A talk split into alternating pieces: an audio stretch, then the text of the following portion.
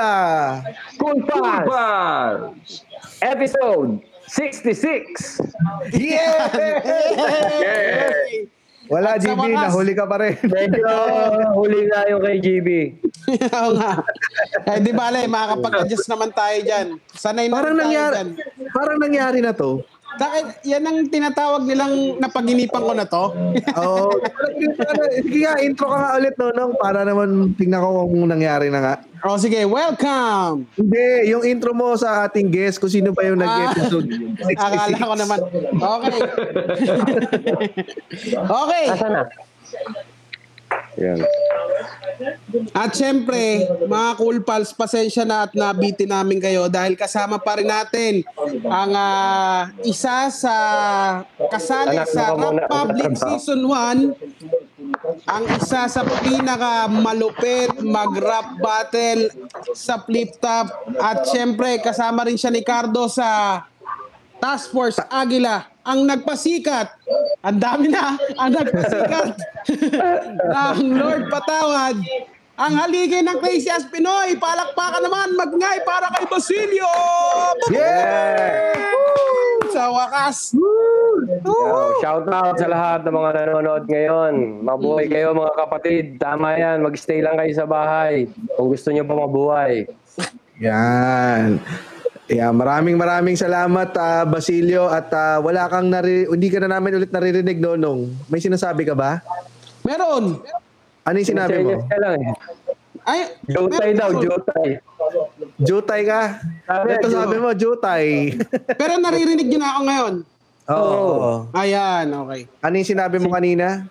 hindi sabi ko pabiyahe pa lang yata yung ano, yung boses natin, pabiyahe pa lang sa probinsya ni JB. Oo po, ano, last trip yung kay GB. Oo, medyo may 5 hours delay. Pero ang gagawin natin, sasabihan na lang natin si GB pag gusto natin siya magsalita. Which is baka hindi mangyari yon. So, tuloy-tuloy lang tayo sa usapan to. So, salamat ulit Basilio at pinaunlakan mo kami dito sa napakaliit namin programa. Ito naman eh, Siyempre, wala nga naman mga kapatid, isang malaking karangalan sa akin ng mapadaupang pala ng mga matitika sa komedya. yan. Yan. Okay. Yun lang naman ang gusto naming marinig eh. So, mag Okay na, pwede na pala ba? Salamat sa inyo. Thank you, thank you. ano yun GB ano yun GB ano yun GB Ah, okay na, nakinig ko na yung gusto kong makinig kay Basilio. Pwede na natin siya i-log out. Oo, pwede, pwede na, pwede na. Hindi, yun, nagpapasalamat kami, Bas. Eh, syempre, ang ang Monday kasi namin ay ah, Tunog Cool Pals. Eh, nag, nag-guest kami ng, ah, ng mga kaibigan natin sa music industry. At uh, napagdesisyonan ng ano ng Cool Pals na mag-guest naman tayo. Sabi ni GB, mag-guest naman tayo ng isang um, nagba-battle rap o nagra-rap battle. Kaya I-recap, syempre, i-recap lang natin no, nung yung mga nakaraang episode natin ng Tunog Cool Pals. Yeah. Ano-ano ba yung mga na guest natin? Noong una wala tayong guest eh. Kami-kami Wala, lang wala. nag kami-kami lang ang nag ano nag ah, sound trip, nagpapasa kami ng mga original composition ng mga Cool Pals natin. Tapos yun yung pinatugtog namin. Tapos walang kwenta yung episode na yon. So, sumu- su- sumunod na linggo, nag-guest Oo. kami, ano naman, acoustic, acoustic yan, sila, si Mike. Mike. At ngay- Oo. ngayon, para maiba, siyempre kailangan namin iba-ibang flavor eh. Kaya ngayon, naisipan namin i-guess isa na ng mga ano naman, sa rap naman. Para Rap, hindi na lang. yan. Kasi nahirapan din kami dun sa acoustic dahil ma, hindi nagta-translate ng maigi sa online yung to- yung gitara, instrumento. Mm. Ngayon, Oo, yun tunog. Hindi magsasabay-sabay yun. Mm. Ito naman, ah, maiba naman tayo ngayong gabi. Kasi marami din sa atin yung sigurado, marami rin cool pals yan ng nanonood ng flip top. Pero bago tayo pumunta doon, Bas, paano ka ba nag-start? ah, mag, kumbaga, na, ano ba? Ano ba? Na, na ano na nag-start ka ba as rapper na agad o may iba ka munang linya bago napunta sa pagra-rap? Um, ano, rap talaga yung ano, um, una kong trabaho. Doon nga, doon nagsimula yung ano. Una, amateur lang, pasali-sali sa contest. Hanggang mabuo ko yung triangulo na Crazy as Pinoy na yung pangalan ngayon. So, sumali kami sa mga rap contest bago ako nag-flip top. Nauna yung Crazy as Pinoy bago ako nag-rap. Kumusta Bago yung ano? Kumusta yung mga ano rap contest noon? Um, masaya na medyo okupado. Ah, kasi uso pa nun yung ano eh. Dadaya ka sa ibang lugar. Hindi pa hindi pa ako kilala no. So, sali kami sa amateur contest, mananalo kami, yung mga tagaron, maiinggit, patuloy namin, trouble, yung mga ganun eh. Tsaka yun yung mga panahon ng mainit pa yung labanan ng hip-hop at metal. Ah, oo. Anong, anong taon ba to? no? Anong ano taon yan, ba ito? mga ah, dalawang henerasyon kasi. Actually, pangatlo yata o pang-apat na henerasyon ko ng hip-hop to. Ano, ah 99, ah mature pa, ah, mature pa kami. Tapos, ah 2002, nung naging professional, ano na ako, rapper na. Mula 2000 communicate ang kabuhayan na anong panahon na yun. 2000, 2, tama, 2002. Kasi yung Republic, 2002 yun eh. Si JB may tanong. Nung nag-contest ka, may mga nakasabayan kang mga sikat na rin ngayon na mga rappers. Oo, marami. Marami mga nagsisikat. Ah, 9mm, ah, Kamandag Matikina, Stick Piga, sila Rooney. Hmm. Yan, mga, mga kasabay ko na rin yan. Saklan, Rio Dorobo. Um, kasi yung mga, kahit hindi pa yung Republic, meron na mga rap, may, may prestigious rap competition na, na mga nangyayari. Halimbawa sa Brick Road on Santa Lucia. Ano yun, ah, con- ah, rap contest na buong Pilipinas yung kasali.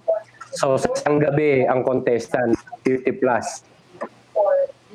Paano So, natatap? marami kang makakasabay na grupo. Mga taga Mindanao, taga Batangas, lahat. Sa par- buong Pilipinas yun. Lahat Sabi ng mo- grupo. Yung mga mo- nakakaalam dun sa...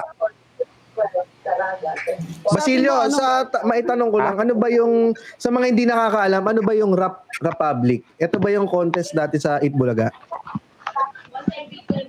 Oo, ang Republic eh, naging dalawa siya. Ah, Republic, contest yun sa Itulaga, pero naging compilation album din siya. Republic compilation album na pinroduce ni Francis Magalona. So, lahat ng mga matitikas na rapper doon, pinagsama-sama ni Francis M. Merong volume 1, merong volume 2. Sa volume 1 na 2, kasama kami doon. Meron din mga grupo na sa volume 1 lang, meron din mga grupo na sa volume 2 lang. Ayun. Bas, Oo, Yun bas, ang Republic. kamus- Compilation. Yung suma- sumasali kayo ng ano rap bat ay ng ah, rap contest noon, sino malimit sa inyo ang gumagawa ng material nyo? Ako. Oo, kasi yung dalawa kong kasama, um, ma, halimbawa, katulad ni Sisa, singer talaga siya eh. Hindi siya rapper eh. Mm. Mag-rap. Tapos, si Chris, mga nirarap niyan dati, mga Stapan, tapos yung mga Ghetto Dogs. So, magaling siya mag-rap, eh kailangan grupo. So, kinuha ko silang dalawa. Mag- magagaling ang boses ng dalawang yon tsaka maganda ang mga boses nila, tsaka magagaling sila. Ako nga pinaka-weakest weakest link doon eh, sa, sa grupo namin. Kaya, para hindi ako matanggal sa grupo, ako'y gumagawa ng mga pyesa. Mm. Eh ano ba 'yon? Ah, anong tawag dito? Ah, ikaw na rin ang nag-arrange noon pati music. Oo, pero meron akong arrange, ah, hindi pa arranger nun eh. Um, kumukuha lang ako ng ano, ng banda, pero selection. Halimbawa, yung bandang ganito, magaling yung bahista nila, kukunin ko yon. Magaling yung drummer nitong isang banda na to, kukunin ko yon. Sila yung pagsesessionin ko pagkagawa ako ng minus one. Kasi swerte yung mga rapper ngayon dahil sila meron silang nada-download na beat sa internet. Eh dati Oo. wala pa eh. Ang recording Oo nga, pa namin oo. nun sa tape, cassette tape lang yung ginagamit namin.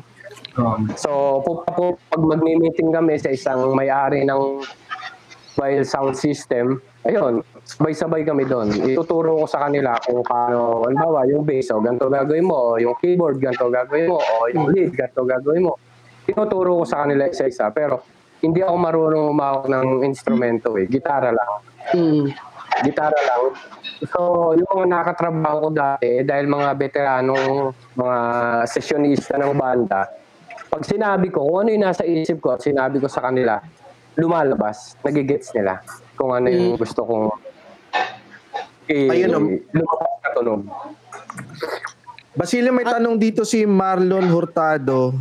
Sabi niya, ano daw ang dati mong trabaho bago ka maging, naging si Basilio at maging flip topper at mag-artista? Um, malay. Ako isang hamak na tambay lamang dito sa Malanday. Ah, kumakanta na rin ako, pero sa mga ano lang, sa mga lamay, uh, caroling, yan. Habang nakatambay dun sa kalye, yan. ganyan lang. Ganun lang kami dati, tambay-tambay lang. Oh. Pero nagsusulat na ako ng tula, no? Nagsimula muna ako sa tula. Bago. Ah. Siyempre, yung tula, parang rap din naman yan eh. Ang pinagkaiba Oo. lang ng tula, acapella, ang rap, may kasamang music. Ang Eto, tapos di- nun, Ayun. at tapos no, no. nun, ano, ano, ah, tapos nun, nung nakakagawa ka na, paano mo naisip na lapatan na siya ng, kan- ng beat? Ah, May mga nung tropa bata ka ba? pa kasi ako, hindi, wala eh. Yun nga mahirap. Um, ang unang, meron akong isang kilalang DJ, si Jan Jan Musa. DJ siya ng 89 DMZ noon. Ah, isa siya sa nagtiwala sa akin. Ah, DJ Jan Jan Musa, taga Marikina yung taga Parang. Ah, champion siya ng 89 DMC. Siya yung kauna-unahang nagbigay ng beat sa akin. Ang una ko nagawang kanta, untitled Iwas Droga. Kasi galit ako sa drugs eh. Hindi talaga ako nagsimula. Ah, galit ako sa drugs dahil hindi maganda yung naging epekto dito sa lugar namin. So, reality check yung mga ginagawa ko noon. Underground din. So, ibig sabihin, So- yung mga material nyo, bas, base din sa mga experience nyo din, tulad naming mga komedyante. Oo, yung kung ano yung nakikita mo sa kapaligiran mo. Yung mga ano, yung mga, makwento ko lang ng konti ah. Yung mga panahon na ang uso dito sa Manday, eh, mga chonky-chonky pa lang. Ayos pa eh, may mga respect, may respectan, ah yung mga terror, ah ang kanyang taki pa niyan dahil hindi naman sila gumagawa ng kalokohan dito. eh. So nagkakaisa yung yung barangay namin kakaisa. Parang solid siya. Pag may pumasok na kaaway, lahat yun, mula hanggang taas, kaaway mo yan. Pero simula nung nauso yung yung shabu, yung bato, yun. Ito nagkag... Ah, nagkakaroon. maging- Oo. Malaki. Dahil chemical yun eh. Mm-mm. So, hanggang nangyari na yung mga pipe stopping, yung asawa ni kapitbahay mo, napunta na sa kapitbahay, nagkapalitan na sila. Dumating na sa sukdo lang gano'n. Tapos, wala nang respetuhan.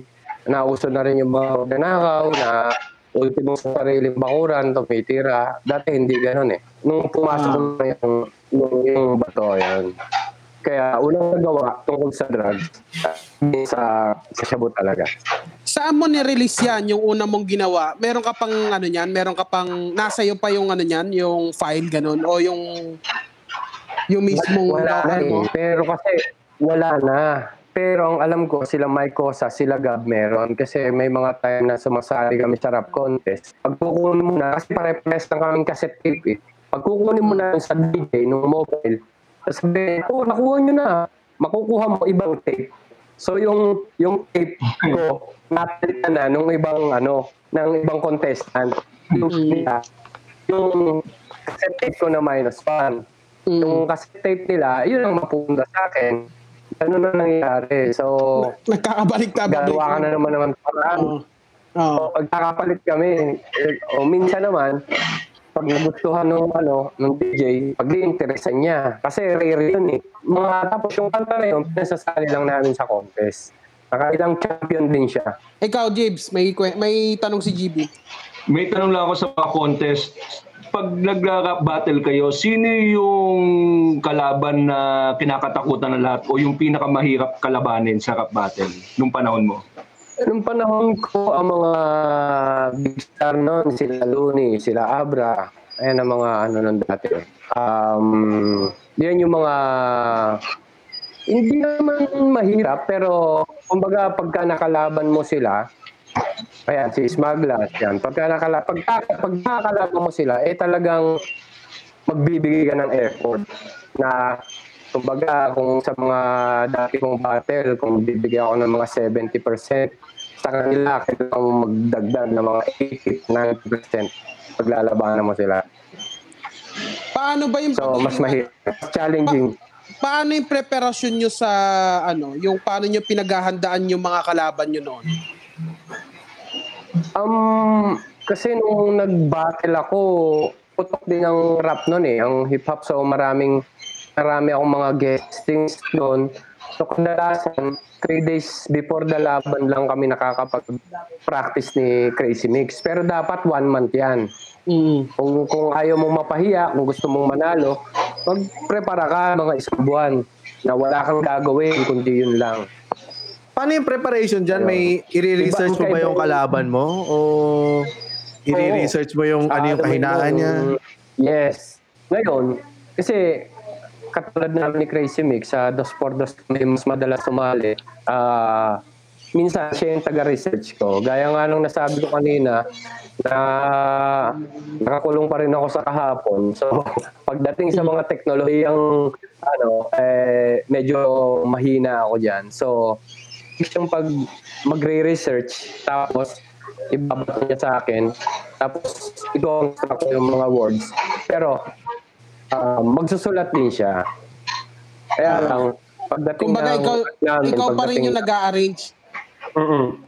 Iaayos ko yon. May mga sinusulat naman siya, kaya lang minsan, parang nasabi ko na sa ganito. Kasi dapat mo yan, i- i- siksikin mo ng todo yung mga linya mo. Eh. So kung nasabi ko na yung thought nung sinabi niya, ah pag-aanin ko yun, i-combine ko yun kung para mas maganda yung kalabasan. Kasi mas maganda pa rin pagka dalawa yung utak yung gumagana. Oh. Mm. May may ano dito, may comment dito. Sabi niya, flip topper. Ha ha ha ha. ha. Nandun na rin naman tayo sa usapan ng flip topper. Di ba Oo. kanina nasabi ko, si Sher na naabutan ko sa Showtime na nilecturean niya yung sila Vice Ganda. Na, ano ba yung tama? Tama ba yung salitang flip topper? Eh, hindi. eh. Ang flip top kasi ano siya eh, ah, liga siya. So para siyang mga kung sa basketball may NBA, may PBA, 'di ba? Pero basketball siya. Ito rap battle, mayroong bahay katay. Halimbawa, yung bahay katay, ah, yung battle MC doon, nag-guest sa isang piyesta, nag-rap siya. Uy, flip topper. Ganun yung tawag. Eh paano yun? Hindi naman siya nag-flip top. Bahay katay siya. So mali yun. Mali yung flip topper. Dapat battle MC. Ah, battle, Battle MC, MC. dapat. Oo. Battle MC ang tawag sa mga nag rap battle. Paano ka napasok dun sa flip top? Nagkaroon pa kayo ng... Crazy Mix. si Crazy Mix na may kasalanan. Oo.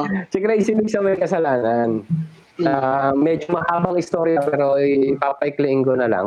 Oo. Sabi niya, naghahanap ako ng trabaho noon, kailangan ko nang makabalik sa trabaho. Kasi matagal din ako nagpahinga sa pag-rap. Noong mula na namatay si Francis M, medyo na-depress ako noon. So, nung mga 2012, yan, sabi ko sa kanya, babalik ako sa pagra-rap. Nag-host muna ako. Nag sabi ko sa kanya, Mix, kailangan ko ng trabaho. Sakto, February 14, merong event ng Crazy Family. Ako yung nag, ano, ako yung pinag-MC. So, binigyan niya ako 500. Yung 500 nun, malaki pa sa akin nun. Kasi, six months akong nasa loob lang ng bahay. May 20 lang ako sa bulsa. Okay na ako dun. So, nung nagka-500 ako, sa kanya, pata kanya, maliit lang yun. Siyempre, nire-respeto niya ako eh. Tsaka Basilio na ako, Crazy Aspin na ako. Kaya sabi ko, tapos na yun, nakalipas na yun. So, Mm. kailangan kong bumangon, kailangan kong magbagong branding, kailangan Mm. kong ayusin lahat. So, ah, bago dumating yung better, eh, marami pang worse na dadaanan. So, yun nga. Um, Na- na- sabi niya sa akin, sabi ko sa kanya, maghanap akong trabaho. Sabi niya, oh, sakto kuya, sa March 12, meron tayong gigs sa An. Sabi niya ganon. Tapos sabi ko, oh, sige, anong gagawin natin doon? Wala, freestyle, freestyle lang. Sabi ko, okay, sige, sige. Sabi ko ganon. Tapos, ah, two weeks before ng laban, nabasa nung pinsan ko sa Facebook dahil di naman ako nag-Facebook. Sabi niya, Kuya Dave, ikaw ba yung batilyo na nandun sa plita kalaban? Ang kalaban niyo si Spade tsaka si Red Blood sa Bataan. Ko, ha? Pati nga. hindi niya hindi niya sinabi na lalaban kayo. Hindi niya sinabi. Oo, hindi niya sinabi. Oo. Ngayon, nung nakita niya sa akin yung poster, sabi ko, oo, ako nga yan. Tinawagan ko na si May. Sabi ko, "Miss, anong ginawa mo? Mahinahon ka pa rin, Kasi- ha?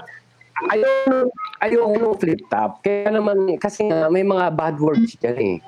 Eh, gaya na sinabi ko, tangin na, ayoko ng mga mura-mura na yan. ayoko niyan.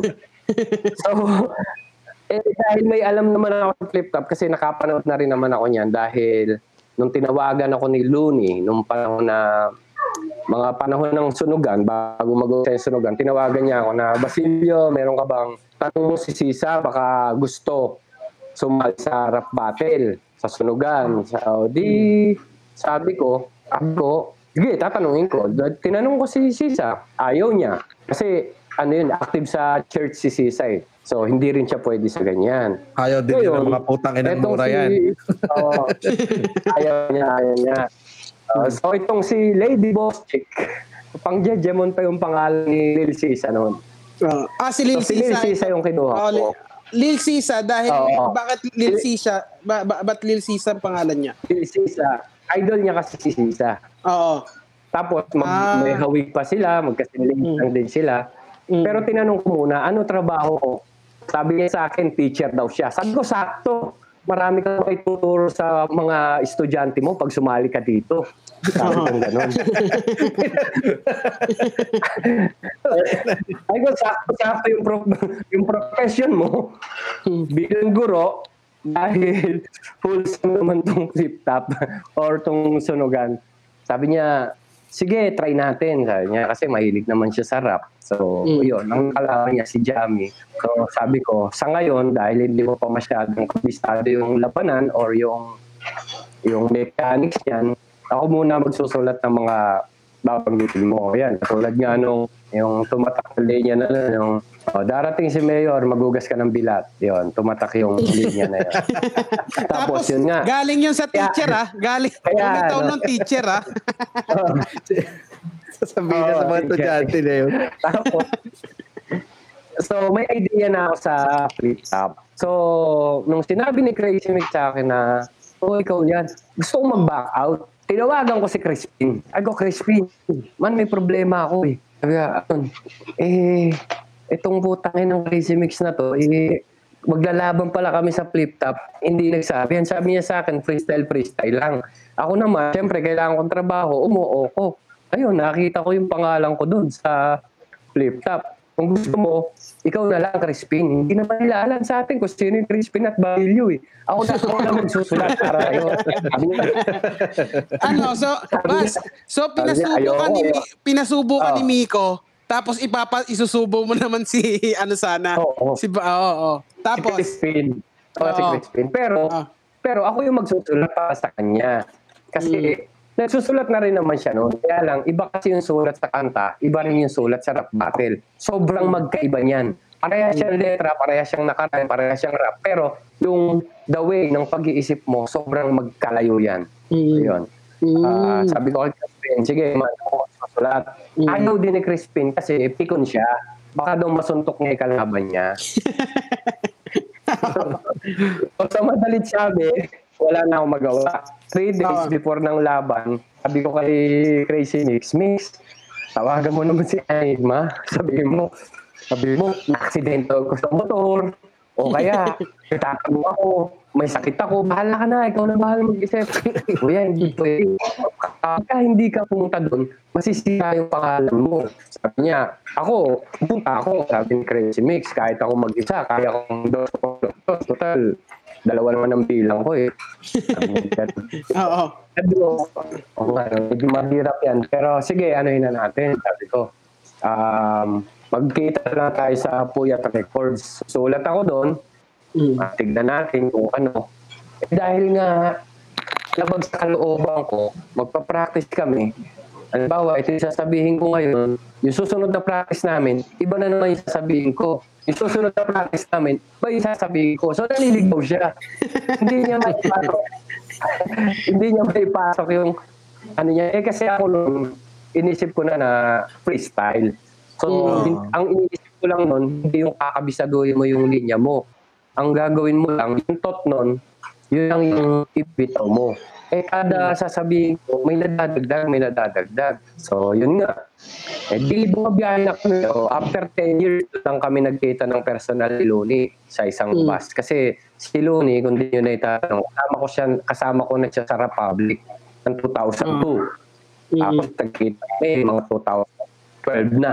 So mga 9 years or 10 years bago kami uli nagkita. So ayun, kasama din yung mga schizophrenia, kasama din yung kasama doon sila ah, Spade Red Blood, sila Harlem, ayan, marami, marami kami kasama. Isang bus kami doon. Punta kami ng Bataan, doon sila Tipsy D, yun din yung laban ni Tipsy D, ah, Third D, tsaka Looney Abra.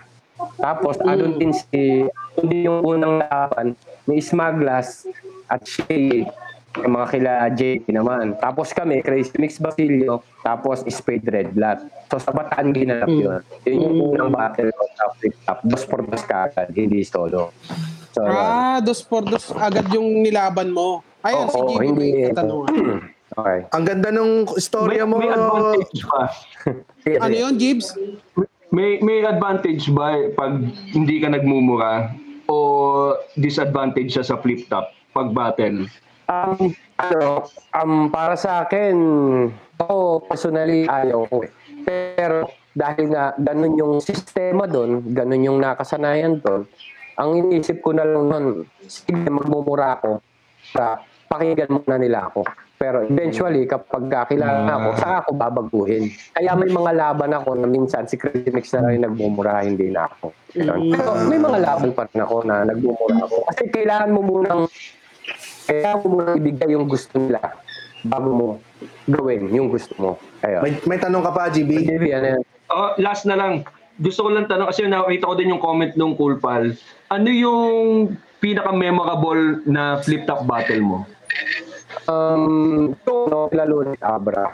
Kasi, ah hindi, kung mapapansin nyo, ano yan eh, ah naka-close ano kami nun. Nasa isang, nasa isang lugar kami na secret na lugar. Doon Oo, ginanap oo, yung business sa. B-side. Ba, ano namin, na dapat sa B-side ginawa, ah nagkaroon ng ulo na postpone na after 10 days or after 2 weeks saka namin tinuloy na sa private ano private na lugar.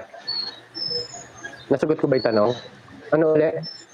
Hindi, tama naman. Hindi. Ay, Ay, ang ganda na- ang ganda ng- Kaya nag-aaway ba dyan pag sa mga flip top battle may may rumble galon? Y- ah, nagkaroon noon nung time na 'yon. First time nagkaroon noon. Hindi yung mga ba- hindi yung mga battle MC.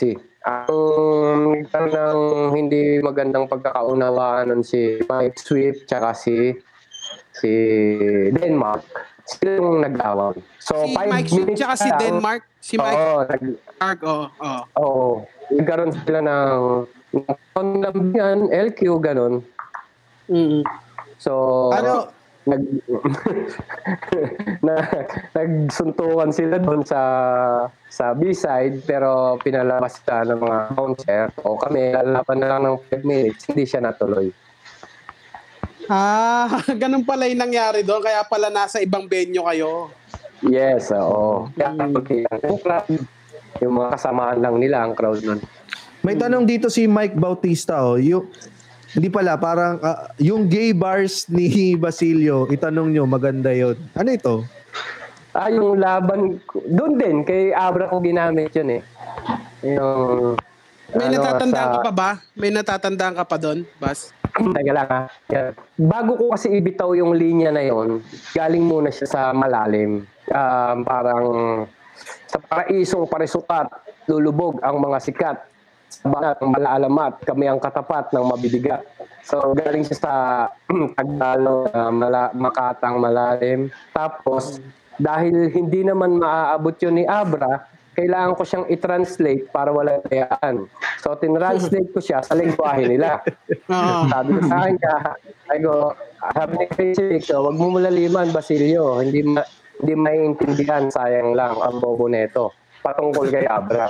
Sabi ko, sabi ko, "Oh, sige, para walang dayaan, sabi ko, ayoko magpakababaw, pero para patas, gagawin ko to para sa iyo.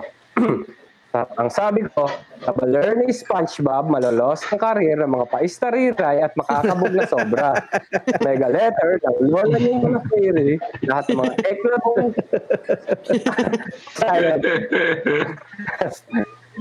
Ganun. Ang ganda, ang ganda. ang paprangkay, mautaw si Chenes. Kami ang Winnie Monsod, kayo ang Luz Valdez. Ano- ano- ko talaga ako doon. At hindi na Basilio, anong madalas na pinang ano sa'yo, pinantitira sa'yo?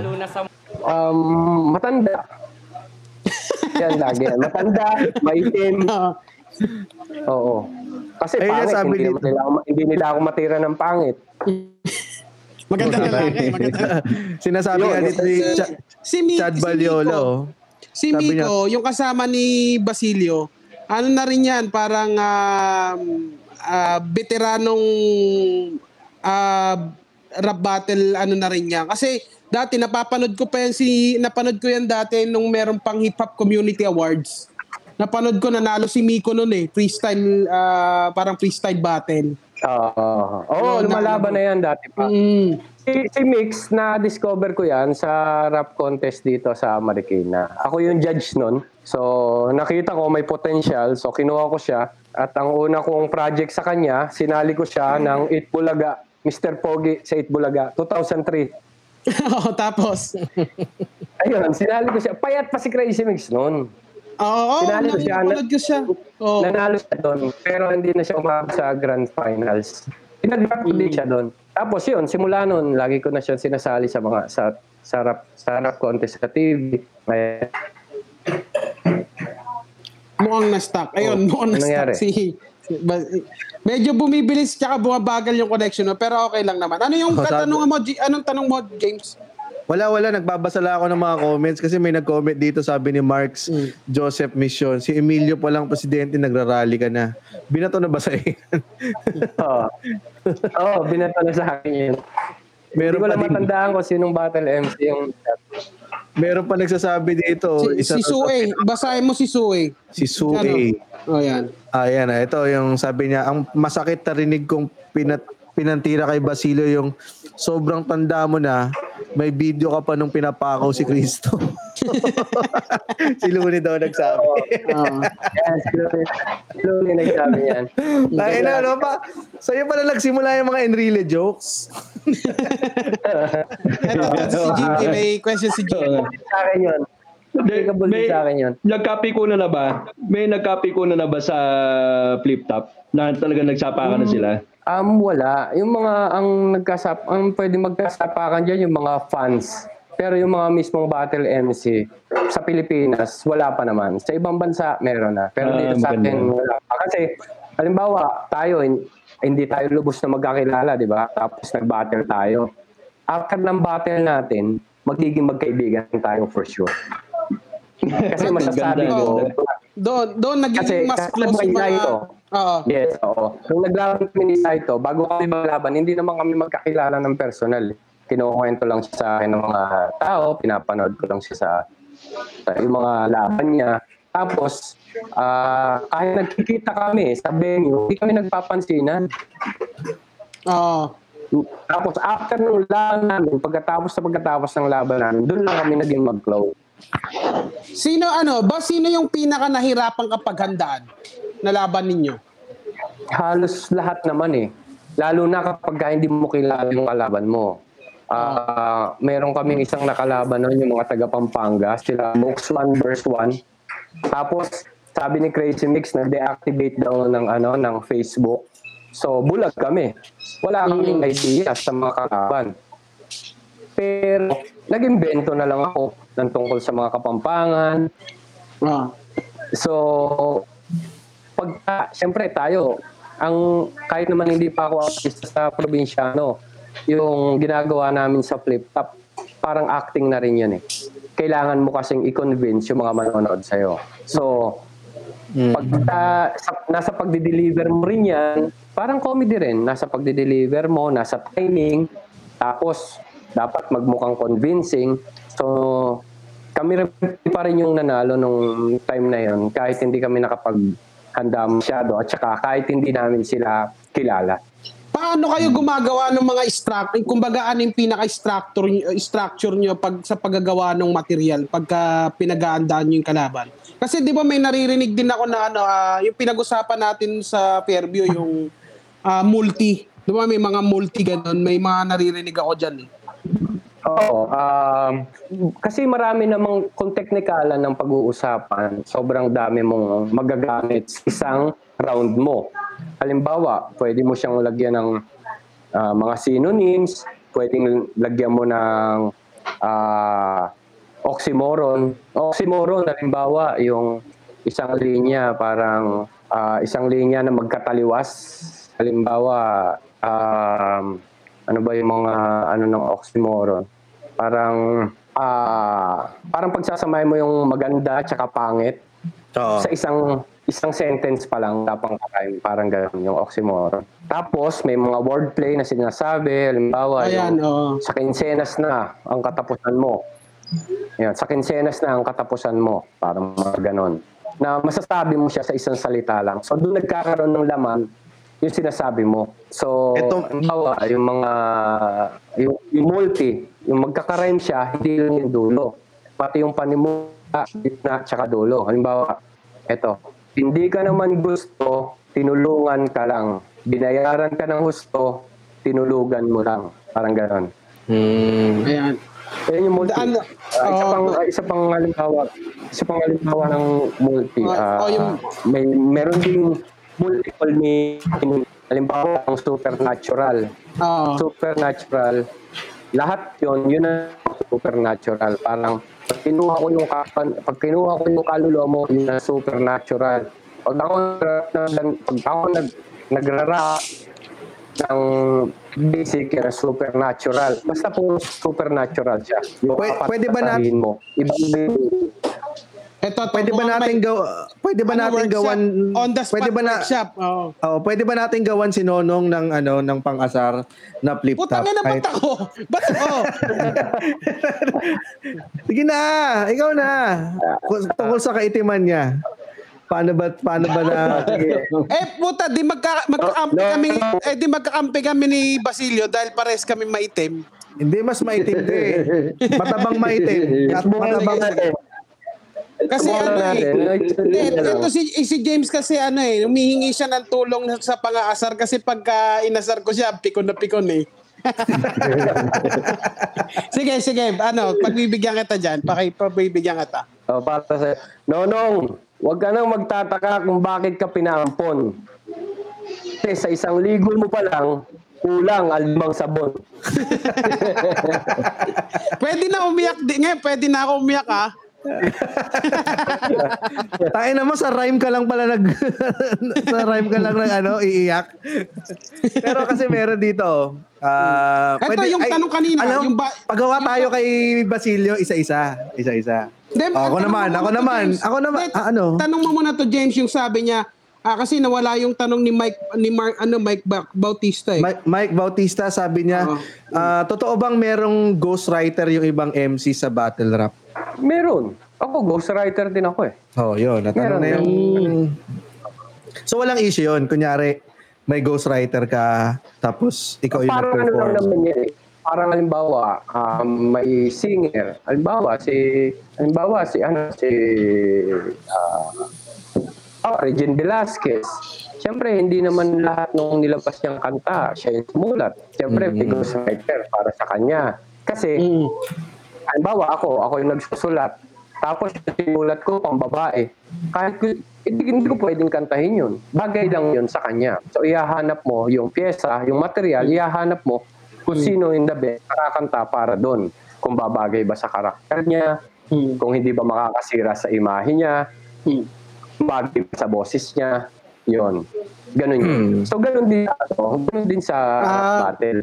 Parang ganun din sa atin James no.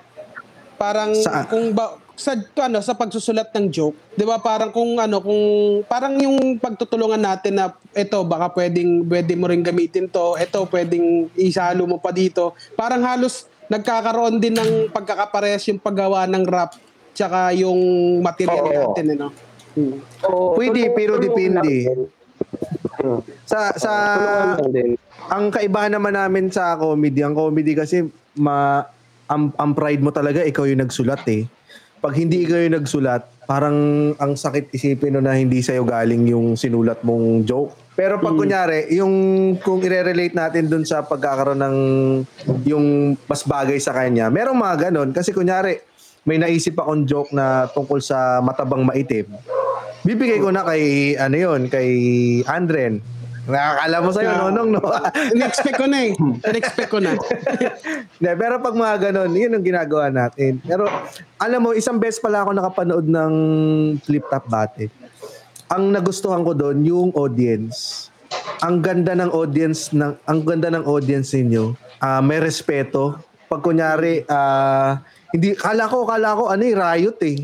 Pero hindi, sila pa yung Ano, nag- listening crowd eh, no? listening eh. Sa amin kasi medyo wild eh pag yung sa comedy, pag may mga Mhm. may mga kunwari lasing na audience o yung or yung may mga shows kami na hindi ticketed na hindi talaga nagpunta para doon.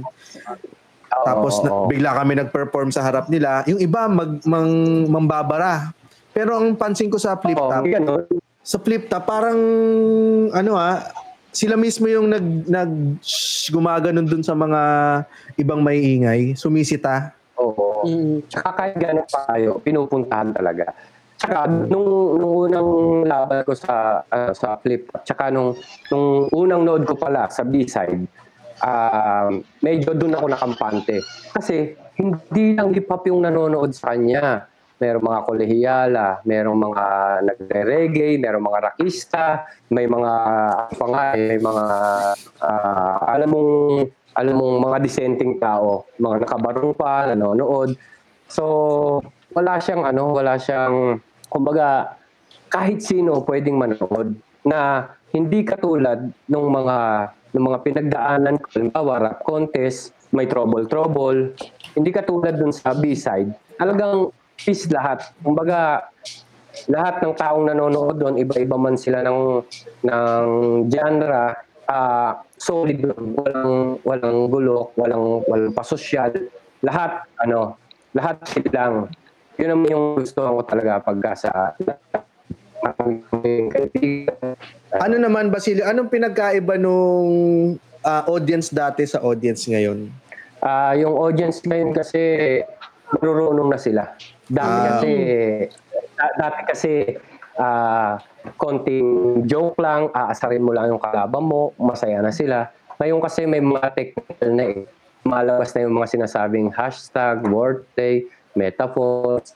Na ano na nila yon na na-adapt na nila yon na dati kahit sino lang kahit sinong kahit sinong battle MC yung magsalita ng joke ah, lalaitin yung kalaban masaya na iba na ngayon meron ng meron na talagang laman yung mga sinasabi ng bawat battle MC so hindi na pwede yung putyo-putyo na makapangasar ka lang hindi hindi na obra ngayon.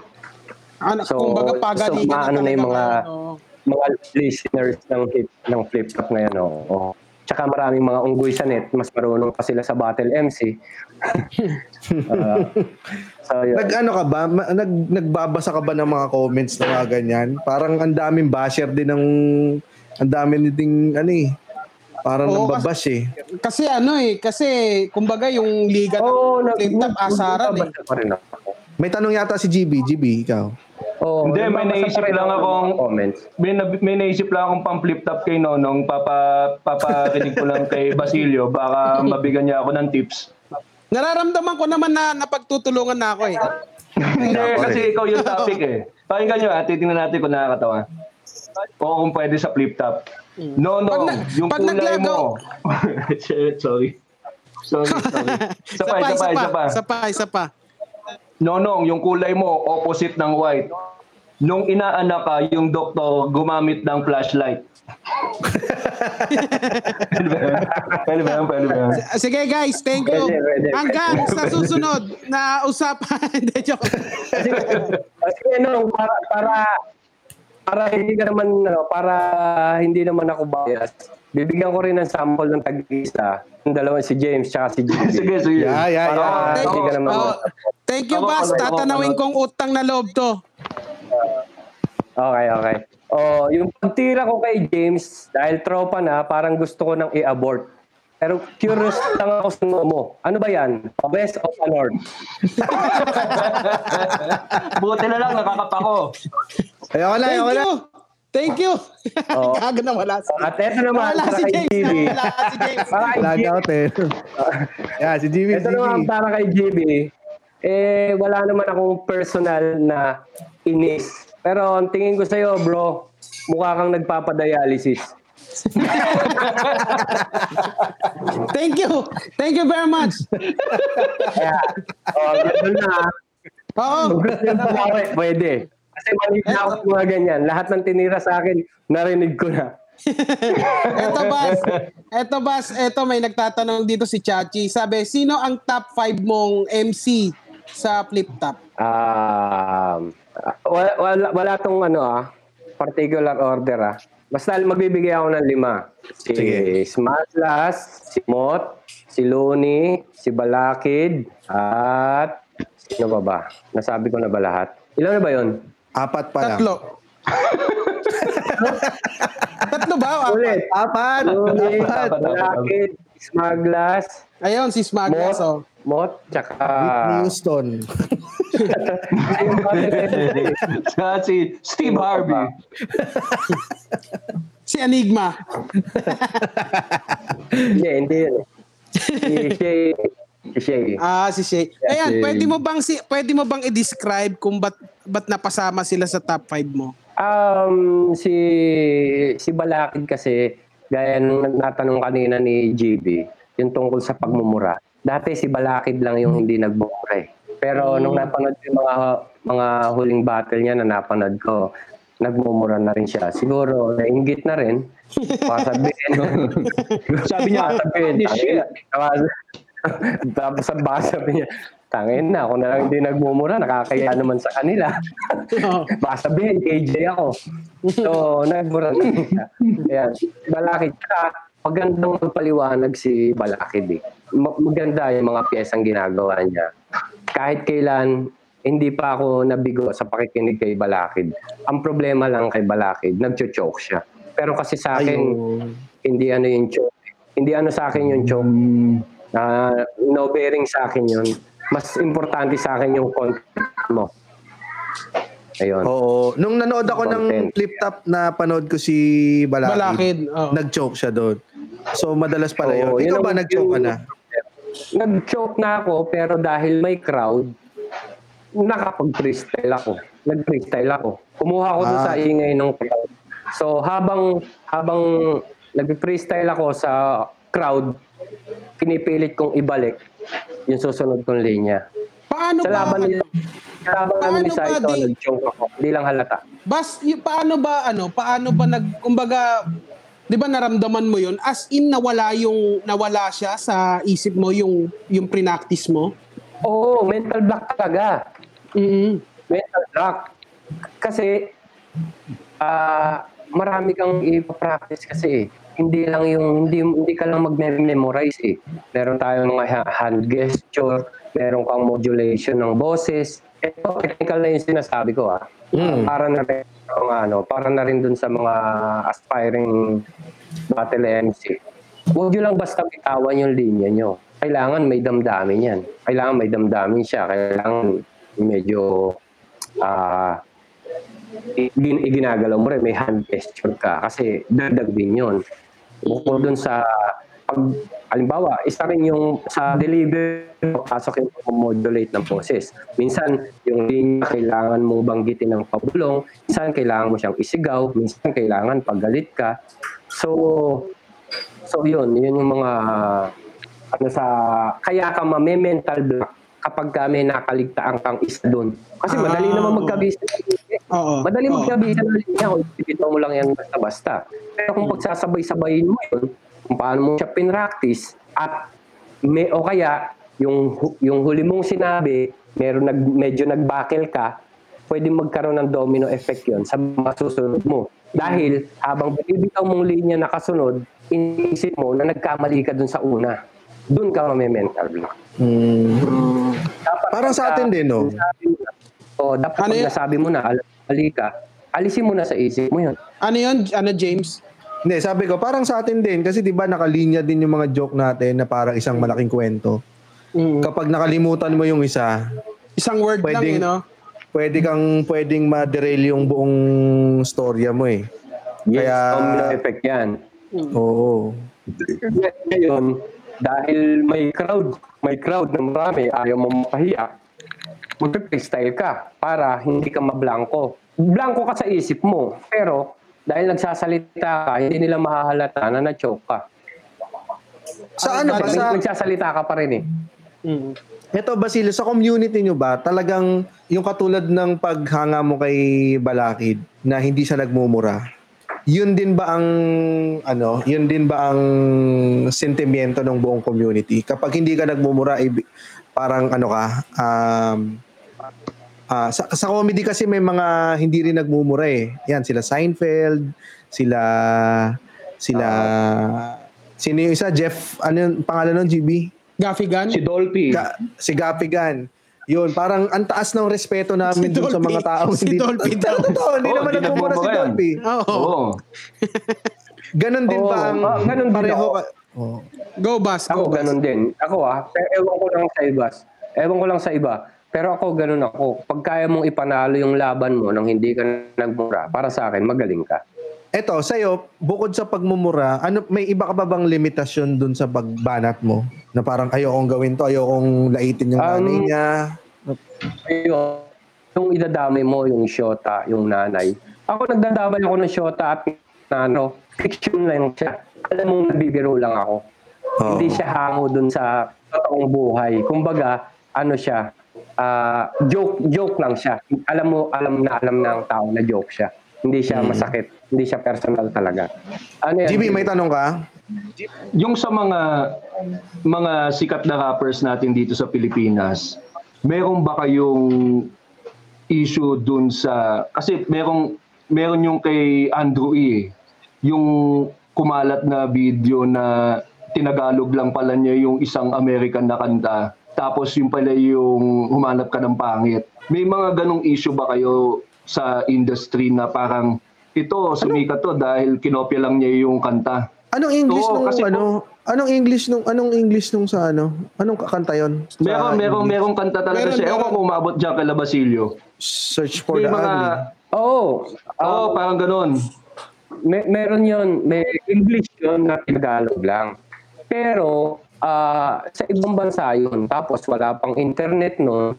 Siya yung nagano sa atin, ah, na-execute niya ng maayos, ng tama, kasi sa mga tao, o nag-hit siya. So wala tayong magagawa doon. Ano niya yun eh.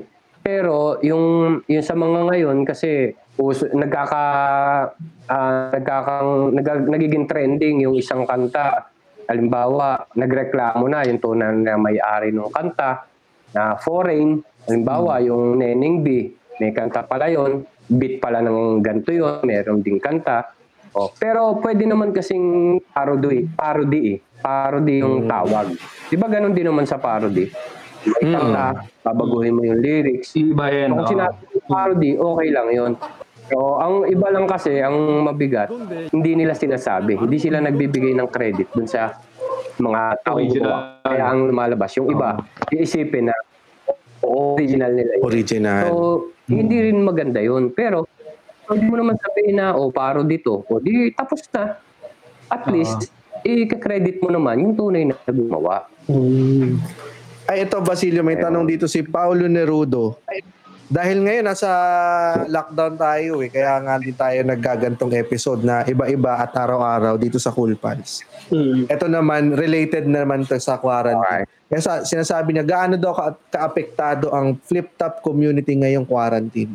Oo, sobra. Sobrang apektado kasi bawal yung mga gatherings, bawal magsama-sama. O paano makakapag-battle? O kahit sabihin mong magkalayo yung magka-battle, yung mga manonood, dikit-dikit. So, apektado yung flip-top. Wala silang mailalabas sa mga susunod.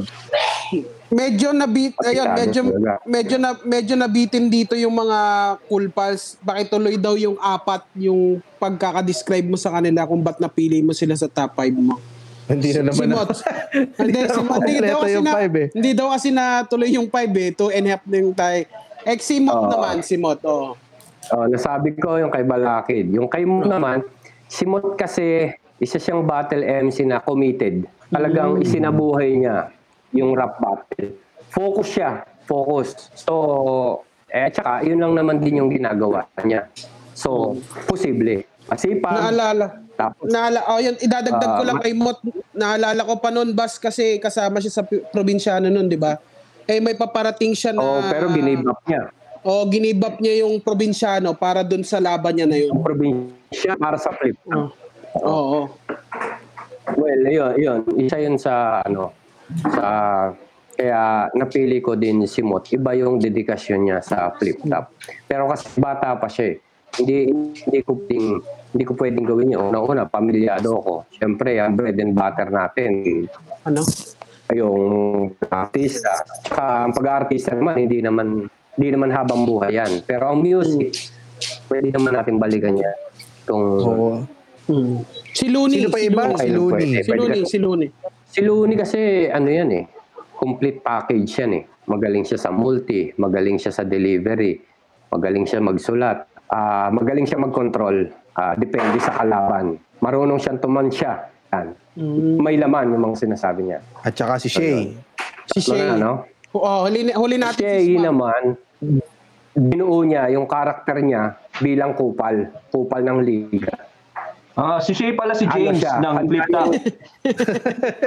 Uh, handa niyang handa niyang saluhin yung handa niyang saluhin yung mga haters niya kasi yun talaga yung gusto niyang karakter. Gusto, yun yung kahit hindi siya ganun sa totoong buhay, kahit mabait siya sa totoong buhay, pagdating sa battle walang iya siya. Nai tapos siya siya yung kauna-unahang cham, nag-champion sa isa buhay ng solo, isa buhay nga eh. Tsaka champion din siya ng dos por dos. Marami lang haters eh, eh, pero magaling yan. Magaling yan. Ah, hindi lang siya, kahit sa, sa kanta, magaling magsulat yan. Tapos, si Smaglas naman, ah, ginamit niya yung kahirapan. Lahat ng naranasan niya sa street, sa kalye, naging kasangkapan niya yon para tumibay. So, yun yung, Mm. yung, yung hindi niya ginawang negative yung naranasan niyang pangit nung nakaraan niya. Ginawa niya kasangkapan para maiayos niya yung buhay niya. So, yan yung mga yan yung mga tayo top 5 ko. Nakakagawa mo nga yung ano, charger nito. Nandito sa second floor. Sa may, di ba may mga jacket ako dyan? Sa baba nun, kulay puti, nasa may parang, right. Ayan, Parang, ka- parang, kasama mga sa parang kasama sa description kay ano, description kay ano, ay smaglas yun. Yan, mga taga Spotify, alam natin kung nasa nakalagay yung charger ni Basilio, ha? Ito mga tanong ni Mike Bautista, tingnan mo, may nagkagusto na ba sa'yo sa mula sa Yes. audience during flip-top days mo, Basilio, at ano ginawa mo? Ako, na, napakarami. Hindi ko kayang maisa-isa. Gusto? Ulit tayo tanong. May nagkagusto na ba sa'yo? May nagkagusto na ba sa'yo mula sa audience? At ano daw ginawa mo? Wala, kasi nakapokus ako sa trabaho eh. Yan. Yan naman ang. Pero pahina ah, Bas, pero pahina yung sinagot mo ng pahina ah. Noong mga panahon na yun, nakapokus ako sa trabaho. So, no time for love. Hayop. Ang iniisip ko noon, yung mga anak ko. Kailangan mag-focus ako. Tsaka nung time na yun, wala akong asawa. Iwalay ako nun. Hmm. Ito, Eto, last na question na lang. Mm. Sabi ni Jomar J, may bala ka pa bang lumaban ulit sa flip top? Oo. Pag natapos ako sa probinsyano, babalik ako sa flip top. Ah, yun lang ba ang Kaya habang sa'yo? Mga 30 years pa yan bago ako makabalik. Hindi kasi ang role ko sa ano, ang role ko sa probinsyano hindi siya basta-basta. Task Force Agila ako, ibig sabihin naka, nakadikit ako sa bida. So hindi ako pwedeng umabsent. Eh ang taping days namin three times a week. Kung three times a week, may 12 days na yun. Kung ang isang month ay 30 days, 16 days na lang yung ano ko. Tama ba? 18 days na lang Mm. ang preparasyon ko. Siyempre, may mga meetings pa ako, may recording pa ako, may pamilya rin ako. So, hindi ako makakabuo ng isang buwan para makapagprepara hanggat nasa probinsyano ako. Pero kung wala na ako sa probinsyano, at tututukan ko yan, saka pa lang makakasali. Ako, gustong gusto ko rin, hinahanap ng katuwang ko. Lalo na pagka nakakapanood ako ng mga bagong laban eh, na parang, ina, hindi, gigil ako, gigil akong lumaban, pero wala akong magawa. Kasi mas importante yung kakainin ng pamilya ko. Ayan. Ayan, si GB. Sino sa mga up and coming na mga flip toppers yung hinahangaan mo ngayon na hindi pa ganun kasikat? Um, si Jonas, si Jonas, sino pa ba? Ah, mm, yun lang kasi yung bihira kasi ako manood eh. Hindi ko rin alam yung mga pangalan nila. Ayan, si Okay, madami Fukuda. Okay din yun. Oo, madami eh. Hindi ko na hindi ko na kayang isa-isahin eh. Marami, marami. Marami magaling pero meron din mga meron ding wak. Kaya lang, hindi naman lilitaw explain. magaling kung Ayun wala nga. ng wak. So, balance. Siguro bago bago tayo magtapos, ano, ah, explain mo nga yung WAP. Wak na lang. Pero kapag Ano, kunyari um, nakakita kayo ng... Ayan, go. Ayan, sige, go, Basilio. Hindi. Pag Hindi, nakakita pag, ng... pag nakakita ka ng, ano, ng potential, nagme-mentor ka rin ba ng mga up and coming? Oo. Dati marami akong talents. Ah, hindi lang hindi lang rap, pati sa paggawa ng paggawa ng kanta, pati sa pagkanta. Yan. Ba, yan sila Makisig Morales, sila Sisa, yan, mga mini-mentor ko yan. Ngayon, ang bihira na lang kasi kasi nga sobrang busy ko na. Ah, hindi na kaya ng oras ko. Oo. Ang dami ditong nagko-comment. Ano daw masasabi mo kay Makagago? Si Makagago, um, Isa ring wak. Magaling. Magaling. Magaling yung strategy niya. Ano eh, ah, kinuha niya mo, eh, kasi hindi naman siya rapper eh. Ako, ako, ako tatanungin, hindi rapper si Makagago. Ano siya? Ah, vlogger Bago siya. lang siya. vlogger siya. So, ang ginawa niya, inano niya yung crowd ng mga rapper o ng hip-hop, ng flip-top, kinuha niya yung attention yun, tinira niya, tinira niya yung mga rapper ng Pinas para mapag-usapan siya. Siyempre, tsaka niya binago paunti-unti. Kahit gago pa rin siya ngayon, marami na siyang subscriber. Marami nang nanonood sa kanya. Kasi, ano siya eh, di ba? Ah, tira lang siya ng tira eh. Banat siya ng banat eh. Tsaka dati nasa ibang bansa yan eh. So kahit anong sabihin niya, hindi siya natatakot dahil paano nga naman siya aabutan, nasa ibang bansa siya. Ngayon, kung nandito man siya, siyempre nasa bahay lang naman yan. Kahit naman sino pwedeng gawin yun. eh. Pero siya, may lakas siya ng loob. Tsaka okay yung strategy niya. Ayun, at last na lang, Yung karakter niya. last na lang, Basilio, anong maipapayo mo dun sa mga nagiging, mga gustong maging rapper? Maging Aspire. TLMC, Ah, mga nag-a-aspire. Anong dapat nilang mga katangian para mag mag ah, mag-succeed dyan sa ganyang larangan? Oo. Ah, sige, ito. ah. Para sa mga aspiring rapper. Ang pagra-rap, hindi yan uso. Hindi yan uso lang, kaya mo gagawin. Hindi yan gusto mo lang, kaya mo gagawin. Ano yan? Lifestyle yan. Dapat nasa buhay mo yan. Hindi ka pwedeng overnight, kinabukasan, rapper ka na. Hindi. Araw-araw mong gagawin yan. Araw-araw ka nag-aaral. Tapos, mahalin mo yung ginagawa mo. Huwag kang wag, ka- wag mong isipin yung kikitain, huwag mong isipin na sisikat ka. Huwag kang mag-expect ng kahit na ano. Kung gusto mo talaga mag-rap, mag-rap ka, bahala ka sa buhay mo. Pero huwag kang mag-expect ng kung ano. Kung sumikat ka, kung kumita ka, bonus mo na lang yon. Ang importante, gusto mo yung ginagawa mo. Yeah. Tama. Kasi ang dami ko nakikita rin comment dito nagtatanong ng magkano daw ang TF, magkano daw ano. Kaya hindi ko pinapakita kasi alam kong sa isang passion talaga, kailangan hindi yung pera ang mauuna. Dapat Tama. yung yung kagustuhan mong Tsaka huwag yun ang itanong KF ko. Huwag yun ang KF ko. Na- nasabi na rin naman namin, nasabi na rin ni Nonong sa amin dahil pareho kayo sa probinsyano eh. Hindi, ma- mas malaki ang ano ni Dave.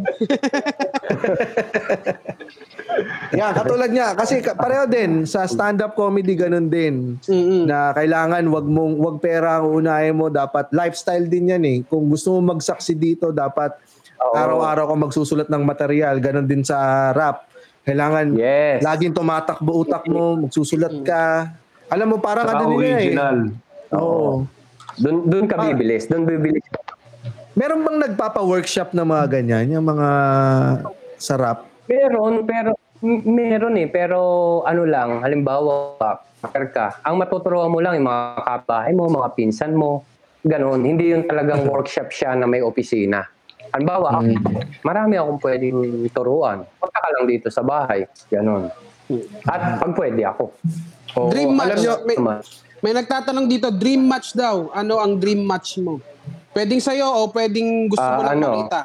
ano, um, um, si ano, dalawa, di ba? Si Oh, pwede. Jaworski, tsaka si Pacquiao.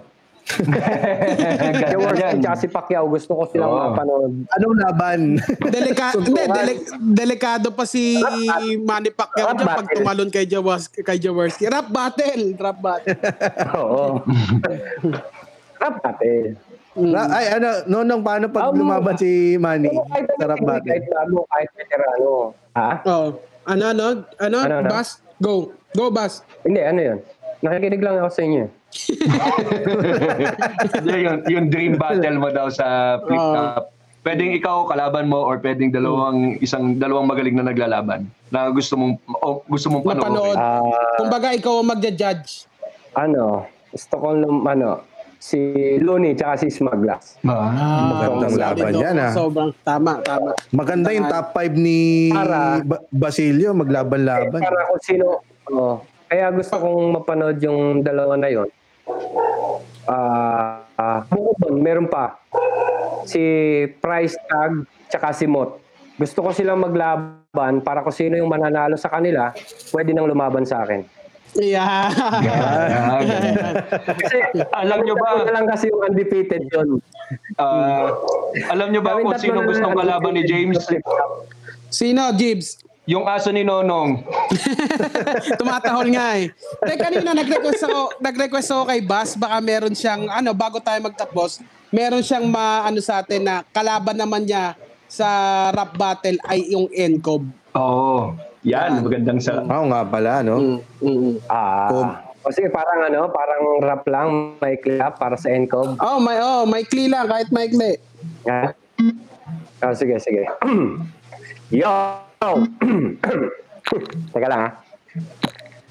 Maghugas lagi ng kamay at ka mag-alcohol. Huwag mo nang lalabang bahay para magbulakbol. Uminom ng tamis ng katawan ay lumakas. Palagi ang kang maggulay o kaya ng prutas. Mag-exercise sa umaga tumapat sa araw. Uminom lagi ng tubig kahit di ka pa uhaw. Alituntunin ay sundin tayo na't magkuhain timpuksain ang COVID-19. Yeah. Yun! Yes! Napagad. Wala ko kukunin to ng DOH. Yanda mo na. oh. Yanda mo na. Mukhang lalagari ka. Okay lang, wag lang TOJ. Yan. Maraming maraming salamat, Dave. Maraming salamat, Maraming Basilio. salamat, Basilio. Basilio. Isang karangalan na nga mapunta ka dito Yes, sa Cool. Pals. At si Dave kasi gustong gusto niya rin na Yeah, gusto maraming niya rin salamat mapanood. Gusto niya rin tayo mapanood kaya lang walang chance pero imbitahan ka namin Dave. Oo, Mm. inuman tayo. Oo. Yeah. Sige. At Kasi mapasok ang mundo nyo kasi hindi ko nagagamit yung mga comedy ko. eh. Tulad nito, kung hindi flip ang pinag-usapan natin, tingin ko mas masaya. Kasi seryoso masyado eh. Okay lang. Pero magkakaroon tayo ng pagkakataon na mapagsama yung flip top sa comedy sa isang show. For sure yan pag wala na tong virus. Eh, Yeah. pero totoo no, Basilio, kasi Oo. kami pag ang comedy naman ang pinag-uusapan namin, doon naman kami nagiging seryoso. Seryoso, oo. Di ba pag kunya, doon lalabas ang doon ma- doon mo makikita yung passion ng isang tao eh. Kapag kapag kung ano yung pinag-usapan niya at naging seryoso siya, malamang yun ang passion niya doon. Kaya kapag niloloko kayo ng Ayan, pagdedikas, boyfriend nyo. pag di si pag niloloko kayo ng lagi nagjo-joke sa inyo yung boyfriend niyo, iba, malamang hindi kayo mahal noon. Hindi Napakagandang seryoso sa inyo. last words Oo. yun. Oo. Any Pag biro- last word? Pag biro ng biro ang jowa nyo, hindi yun seryoso. Yeah. ay, ay, ano, boss, baka may gusto kang i-promote. Ayun. Um, ayun, um, sana pag, bumal- pag natapos na tong crisis natin at bumalik ang probinsyano, ah suportahan nyo pa rin ah, dahil pipilitin namin na pagandahin pa ng pagandahin at malapit na rin talaga ang pagtatapos ng probinsyano. Tapos yung mga yung flip top yan, panoorin nyo yan. Maraming mga bagong battle MC na lalabas at, at pagaling sila ng pagaling. Ah, tapos ah, abangan nyo rin yung mga music ko. Ilalabas ko sa Basilio TV. Yung Basilio TV na dati kong YouTube account na wala na. So abangan nyo bukas. I ano ko naman oh, mag-like kayo sa page ko Basilio. Yung yung fan page ko Basilio. Ah doon ko ilalabas yung bagong YouTube account ko. Nawala yung subscriber ko ng YouTube. Ano 3 months ago. Nawala. Nahack hindi ko nga alam eh. Siguro may mga hit pwede ring nahack basta nawala lahat ng subscriber ko Yung 24 Ayun. bars challenge, sasali ka ba dyan? Abang-abang namin. So, nakakahiya kasi pag hindi ako nag ano eh, naglabas ng 24 bars challenge kasi para sa mga rapper. Yung mga hindi nga rapper naglalabas eh, ako pa kaya. Siyempre susuporta tayo diyan. Yan, Ayun. sige. Tapos yun, Abang tayo ah, dyan. yung single ko, abang yung single ko, tanging ina mo para sa para sa ina nyo. Yan, lahat. Mother's Day. Oo, pang Mother's Day. Tanging ina mo. Yan. Abangan yan. namin yan. Marami pa akong ilalabas na bagong kanta. Tsaka, nag-parody rin ako ng ano, yung, yung Batang Pasaway. ah ang title niya na Matandang Pasaway. Abangan niyo yan. Yan, peace, peace. Yan, maraming Salamat ulit, salamat. Basilio. Salamat, See you soon. Basilio. Salamat. Alam mo sana salamat makasama, makasama ka namin ulit yung kagaya nung nire-request mo kanina kasi ganito talaga eh pag unang guest talaga sa amin kung ano yung larangan niya yun muna yung pag-uusapan pero pag susunod na guesting mo gaguhan na lang tayo dito Mm. Oo, yun. Ang tingin ko, mas mag enjoy tayo doon. Kasi may sobrang seryoso nung mga pinag-usapan natin ngayon. eh. Ganyan, si Kuya Eric, eh, si, si Kuya Eric, ganyan din sinabi. Oo. Sana nag-enjoy yung mga manonood natin. Mm. At pasensya na rin, hindi ko na i-promote kaagad to dahil hindi ko pa talaga alam yung mangyayari. So ngayon, alam ko na, masaya pala. So sa susunod, paghandaan pa natin. Sige. Mas, ano, Maraming Masaya, salamat, mas Bas. maganda. Kita-kits, kita-kits ulit. yeah. Thank you. Oo at Alright. sabi nga kanina ni thank you thank you Basilio ah Mm. Yeah. James, Ayun, sasabi nga kanina ni Basilio eh, kung gusto mo talaga yung ginagawa mo, kung may passion ka, kahit walang kahit ano, ah, kahit anong mangyari, yan ang yan ang pupuntahan at pupuntahan mo. At ah, kung kung ang passion niyo naman ay podcasting, ba, meron tayong paraan diyan. meron ganda, tayo ang Naisi-segue ko lang dito ang pod Ah, guys, patulong na lang ako ha, pa-subscribe dun sa Basilio TV. Ha? Oh, ipapromote Okay, sa Ipopromote page namin. namin. page. Ah, okay. Salamat. Maraming maraming salamat. Salamat din, Basilio. Thank you, Bas. Salamat, Go, salamat mga kapatid. Thank you. At yun, na sabi nga ni Basilio eh, yung sa, ayun, doon sa passion. Kasi nga, dito sa, sabi ko nga, dito sa podcasting, sa podcasting, pag meron kang passion talaga sa podcasting, ang kailangan mo lang eh konting push katulad ng podcast masterclass dito sa Podcast Network Asia. Ito yung workshop na gagawin lang for 7 days pero ito yung rescheduled. To be announced ang ah, bagong schedule nito pero napakaganda nito. 7 days lang matututo ka na kung paano mag-podcast at matuturuan ka pa nilang mag-release ng first 3 episodes mo. Kaya kung may mga tanong kayo, punta lang kayo sa podcastnetwork.asia slash Masterclass. Yun, yun. Yun lang po. At ah, Kaya- mara, Oh, yan, no, marami. Yeah, syempre, balik natin ulit si Basilio. Ito naman ang part 2. Hindi, joke lang. Eto, eto mula dito sa Nabaliches. Mula dito sa Pasay. Mula dito sa Dupax, Mula dito sa Mars. Yun. Hanggang sa susunod na tahuan. na tawanan dito lang Dito sa lang sa Cool. Cool Pal! Pal. If you like the show, please follow our podcast or watch us live on Facebook. Thank you.